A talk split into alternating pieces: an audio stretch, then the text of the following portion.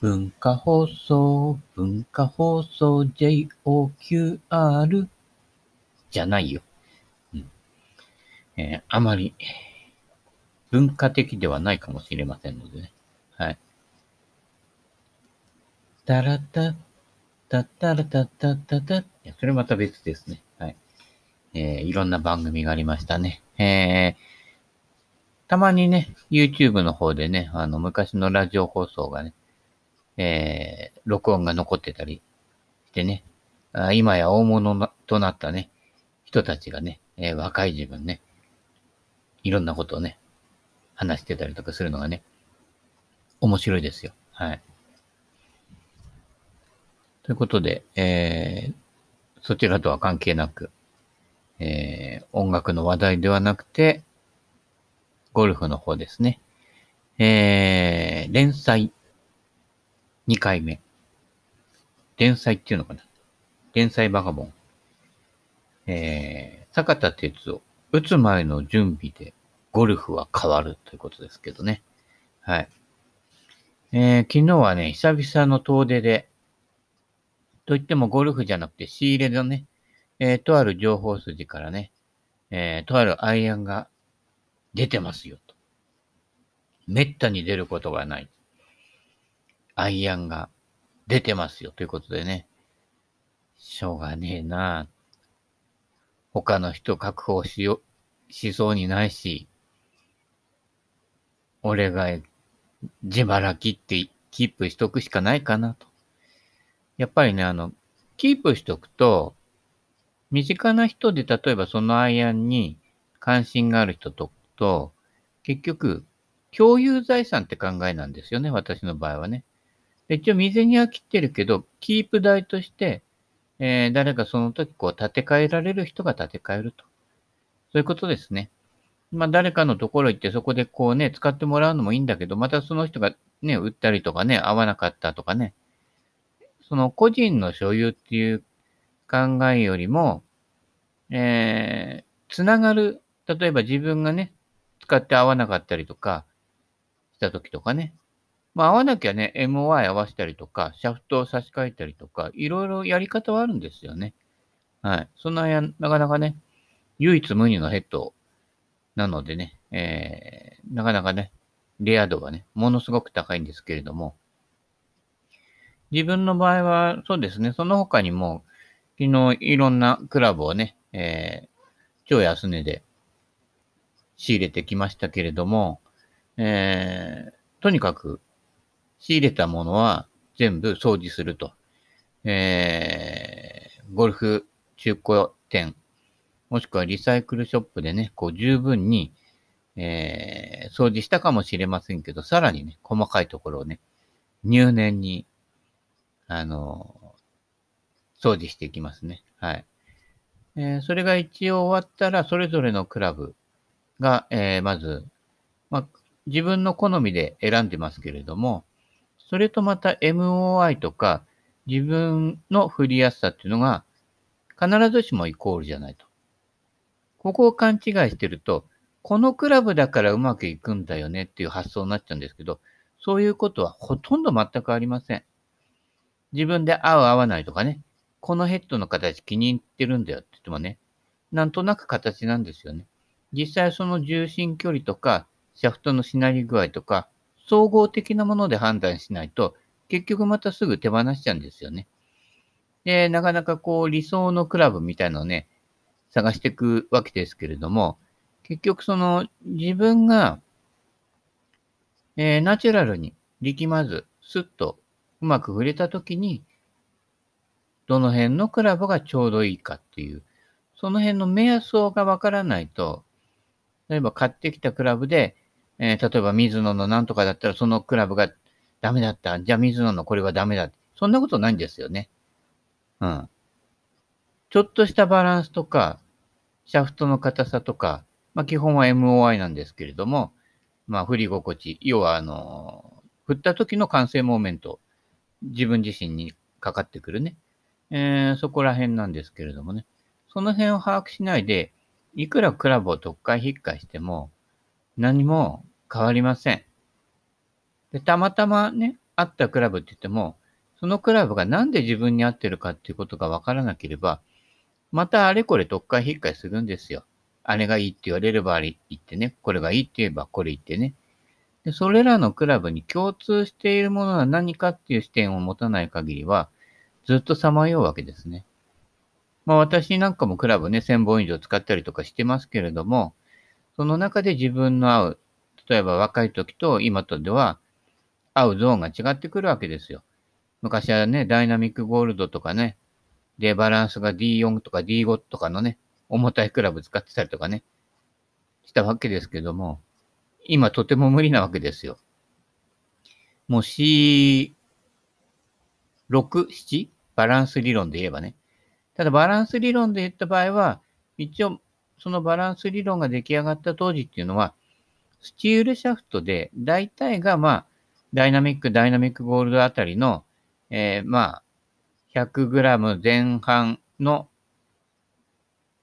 シャフトの重量ですね。43インチぐらいのね。えー、それに基準、それが基準になっているので、単純にバランス理論でも、まあまあ MOI は合ってきてたわけですね。ところがどんどんカーボンシャフトとか出てきて 80g ぐらいからね、60、50、40下がってくると、同じところを持って同じバランスで釣り合って言っても全くこの動的じゃないバランスなので、ほとんど全く無意味なんですよね。はい。その辺がわからないで、まだバランス理論にしがみついてる人もいますけれども、ほとんど意味がないと。もう自分の中の概念というかね、信念のみですね。はい。えー、時代は変わってるんだよ、みたいなね。ていうか、素材が変わってて、バランスだけでは測れないと。振った時の実際の動的なものが重要になってくるということですから、そこがわからないと、なかなか自分にマッチしたクラブも選べないと。あとは、あの、スイングでね、例えば、世のおじさんが特徴的にやっている、えー、親指症候群ですか、えー、インパクトに向けて押す、ね、トップから力んで下ろすということですね。よくあの、インサイドから下ろせって言うけど、インサイド、アウトサイド考えてるうちはダメですね。切り返しで、上げ下ろしの時に力んでる、力んでないっていうね、そこだけです。そこで、あの、踏み込んでから落とすっていう、その順番が狂ってるだけですから、あの、その順番が狂ってるのに、アウトサイドもインサイドもないわけです。はい。上手な人ほど切り返しで力まないで、えー、打つ準備ができて、そこからストンと落としていくから、加速もするし、正確にいってるし、体自体はそんなに速く動かす必要がないわけですね。えー、スイングを回転と捉えている人は、早く振れば早く振るほど飛ぶんだと思い込んでますけど、そうすると必然的にじじいになったら飛ばなくなるわけです。そんなコマみたいに回ってられないわけですね。で、コマみたいに回るっていうのは実はとても非効率で、例えば、えー、ピュンと回転してクラブを手に持ってるわけですよね。早く振れば振るほど、トップから力が入って早く振ろうとすればするほどコックはほどけるんです。考えてみればよくわかることですよね。ビュンと振ってね。えー、早めにこう、クラブを下ろしちゃうわけですけれども、トップの形のまま持っていけばいいだけの話で、何もしないっていうのが実は正解なので、それが一番効率が良いと。最後にパタンとクラブヘッドが走ってきて、一瞬で通り抜けるので、軽く振ってるようでヘッドスピードが出ると。基本的にこの振り方ができていないと、何が自分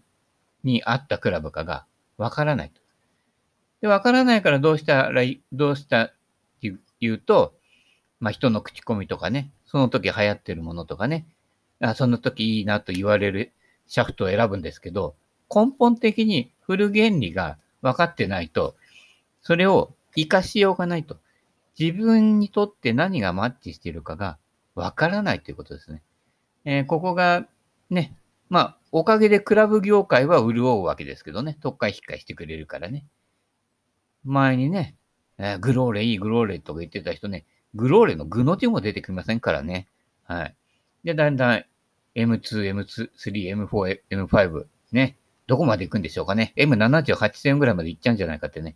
気もしますけれどもね。えー、賢明なゴルファーはね、えー、昔のね、えー、MacTech のね、はい、えー、NV あたりを使うといいですよ。もう大体あの辺で、振りやすさの完は完成してますのでね。あとはシャフトのしなりと、まあ、自分のね、振る力に応じたスペックを上げたり下げたりするということですね。あとはまあ、一番クラブで影響力が出るっていうのは、長さを変えることね。これが一番 MOI にとっては大きな変化があるので、だからちょっと合わないと思って柔らけえなっていうんでも、2分の1インチ短くするだけで、だいぶ違ってきますね。で、軽いなと思ったら鉛貼ればいいんで、それ総合バランスですね。だから、クラブ屋さんがセッティングするっていうのはオーダーメイドじゃないので、大多数世のおじさんたちはこの辺かなっていうところで出してきてるんですけど、その出してるやつが、欧米のね、平均身長が10センチ、ね、平均ウェイトでも10から20、20キロ大柄の人たちが使っているようなクラブを使ってるわけですよ。日本仕様とかね、たまに書いてあるやつがね、出たりするけど、ほとんど何も変わってません。アメリカ仕様がね、D5 で、日本仕様が C8 っていうことはほとんどないですね。はい。その辺は、えー、基本的にはおよそ8割の人は軽めのバランスが合ってますね。はい。えー、まあ、シャフトの硬さ柔らかさっていうのは、一概に言えませんけれども、基本的にはレディースでもある程度しっかりしてた方がいいです。えー、軽かったですね。軽かった。あの、やっぱり女性で上手い人はどうしても男性のレギュラー仕様のやつを使うけど、え、そうするとちょっとね、MOI が高いんですよ。で、ちょっとクラブに振られてるんで、こう、うまく当たらないヘッドスピードが出ないということになりますから、男性用のやつを使っても、ちょっと2分の1日ずつ短くするとか、えー、逆にシャフトの高度を上げた方が軽く感じたりするのでね、え、そういうことも重要で、女性だから柔らかくて、くにゃくにゃのね、軽いね、C0 ぐらいのバランスのクラブ使えばいいっていうのは、それは、えー、ちょっと間違ってますね。だメーカーの方はオーダーメイドで出してるわけじゃないので、必然的にだいたいこの辺でいいんじゃね？ぐらいの感じのもので出してくるので、賢明なゴルファーはね、え自分にとってどの辺がジャストかっていうのを、あの、素材とかね、えー、シャフトの重さとかね、ヘッドがどうでかってね、そういうことだけじゃなくて、総合バランスで振った時にどうなるか、あるいは適、ドライバーなら適正ロフト、フェアウェイウッドでもね、なん、フェアウェイウッドとかアイアンでも何度ぐらいから自分がうまく打てなくなるかっていう、その境目をよく知っていくっていうことですね。で、無理にロフトの少ないクラブを選ばないと。えー、無理に長いクラブで飛ばそうとしないと。いうことですね。あの、10ヤード、20ヤード飛んだって、スコアほとんど変わりません。えー、本当に上手くなる人は、えー、50ヤード、それぐらいからのアプローチとかをよく練習しています。はい。それだけですね。あと、パターがパターンが下手な人はやっぱり、えー、伸びないですね。もちろんですよね、それはね。もうほとんどのスコアは50ヤード以内で作られると。50ヤード内がまめにできる人は、そこから上のクラブもそんなに大きくはぶれないと。ここが繋がってきてるのでね。はい。えー、その辺をね、踏まえてクラブ選びとかね、えー、していただくと、より明確にね、あの、合ってるところがね、分かってくるんじゃないかとそうするとかなり古いクラブからも選択肢が広がるので、えー、だいたいあの、スイングが安定ない、安定してない人は、ある程度シャフトが重たくて、ある程度短いクラブの方が実は安定します。ロフトも多めでね。はい。そこにね、邪魔が入るのは飛びます飛びますってやつだけど、一発でね、ものすごく飛んだってね、しょうがないですよ。ゴルフ18ホールあんだからね。はい。で、坂田さんのやつにやっと入りますけれども、えー、スタート前の練習はいい球を打とうとするな。当たり前ですね。えー、今日の出玉の方向とかを見ると。で、ね、満振りしないと。いうことで、コースは満振りししちゃダメなところですからね。満振りはドラコン選手がやるだけのもので、えー、コースも練習も満振りしないと。ね、思いっきり振ってる人練習場でいるよね。はい。ミート率高ければいいんだけどね。はい。えー、坂田さん。えー練習場、まあもちろんコースのですけどね、持っていくクラブはドライバー8番アイアン、ピッチング、アプローチウェッジ、サンドウェッジの5本。やっぱウェッジとかね、小物のタッチがやっぱり、やっぱあの、パワープレイ前後で回ってくるようなね、えーゴルファーはとても重要になってきて、実は、ウェッジっていうのは難しいクラブで、えーかスコアの要になるクラブなので、そこでこう的確にこうインパクトできないと、縦距離が変わっていくんですね。もう坂田さんぐらいのレベルになっちゃうと、横がそんなにブレるってことは、まずないわけですね。アイアン、特にショートアイアン以下なんていうのはね。あーなんて引っ掛けてバンカー入っちゃったなんていうのは、まずないわけですね。ショートアイアンでね。そうすると、そのレベルの人って、縦距離が合うかどうかがものすごく重要になってくるわけですね。アマチュアのアベレージゴルファーとちょっと違うんですけれども、ただアベレージゴルファーもそういう発想で、縦距離が揃ってくる。で、プロとかもっとね、レベルが高いくなってくると、弾道の高さを揃える。特にアイアン。これが圧倒的に違う。アマチュアの、ね、ゴルフザ、ゴルフでもないって言ってると怒られちゃうけど、人がね、練習場で打ってる球と、プロが、ね、練習、トーナメントの会場で打ってる球、何が違うっていうか、球の高さが揃ってる。球の高さが揃うようになるっていうことは、インパクトが安定してるっていうことですね。はい。えーその辺がまず違うのでね。えーまず小物ですね。で、坂田さんが言うには、練習場に行くときは、つまり、えーショットするにおいて、優しく打てるクラブ。ということは、ここで抜けてるクラブは、やや難しいと。ドライバーより下のフェアウェイウッド、ユーティリティ、例えばロングアイアン、ミドルアイアン。このゾーンに入ってるくるくるクラブは、的確なヒットが要求されると。えー、オールドマンパーのね、ゴルフをする人にとって、やっぱりね、アイアンショットが非常に要になるのでね。で、そこは結構シビアなインパクトが要求されると。で、ドライバーとかショートアイアンっていうのはアマチュアが打ってもそこそこ当たるんですよ。ドライバーは実は一番優しいクラブと。ティーアップできるんだもんっていうね。あの自分のスペックにはね、難しいクラブを使わなければ、ドライバーちょっとそこまでポンと飛ばすのは優しいわけですね。まあ方向性とかね、そういうことを除けばね。一番優しいと言ってもいいでしょうね。はい。今、ドライバーのヘッドもでかいしね。だいたい適当に打ってもそれなりには当たるわけですね。それなりに当たらないときは、スイングの仕方っていうよりかは、間が悪いんですね。タイミングが合ってないと。えー途中から力む場所が違うと。っていうか、力まないんですけどね。あの、動力が違うんですよ、まず。あの、トップアームとか、えーアベレージゴルファーがね。なんでアベレージゴルファーのスイングがあんま綺麗に見えないのかっていうと、やっぱ動力が違うので、体がややけに揺れちゃうのね。なので安定しないっていう、それだけのことなんですけれども、えー元に戻って練習場で、まず、えー体をほぐして、それで、えーゆっくり普段の7割ぐらいの力感で打ってるっていうことですね。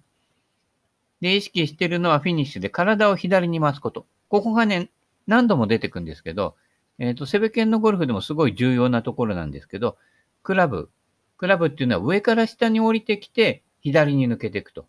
このルートをまず把握するということね。で、それに沿った体の動きが行われるかどうかで、えー自然な流れが生み出せるかと。フィニッシュって、目標の方向を向くでしょ？そしたら、クラブも手で持ってるんだから、左に振られるのが自然なんですけれども、これをね、頭残してね、えー、体の右側で打てとかね、二の腕返しとかね、そんなこと意識始めると詰まっちゃうわけですね。えー、坂田さんも言ってるけど、左向け左。左トンペイ。うん。そこなんですよ。そこがあると、インパクトからフォロースルーが、えー力まなくても楽に振れるので、軽く振ってるのに、ポーンって飛んでいくなっていうのはそういうことですね。はい。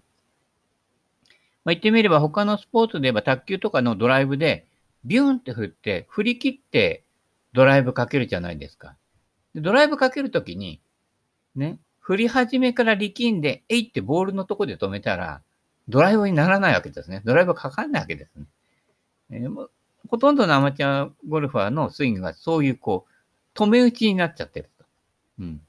なので、止まっちゃうので、こう、左にうまく流れないと。で、素振りで何も考えないで力まず振ってるときはいいんですけれどもね。クラブをダランと振ると。えー、毎度出てくるダランクラックの法則ですね。はい。えー、でそういうのをマスターするには、えー、ドライバーもウェッジのように7割ぐらいの力加減で打つと。で、ウェッジなんか、ビュンって思いっきり振ってる人いますけど、ウェッジはもう7割以上では振ってはいけないクラブですね。その飛ぶポテンシャルの7割以上の距離を出したら、もうダメなクラブですよ。えー、正確にね、ロフトの多いクラブを正確にインパクトするっていうのは、プロでも難しいことなので、一見できてると思うのは、練習場のマットだからです。はい。で、思いっきり振った方がいい。練習場だと、練習場のマットだと、安定して一定の距離が出るので、うまくいってる風な感じがするんですけど、それコースの芝とかラフでやってみてくださいね。全然縦距離合わないですから。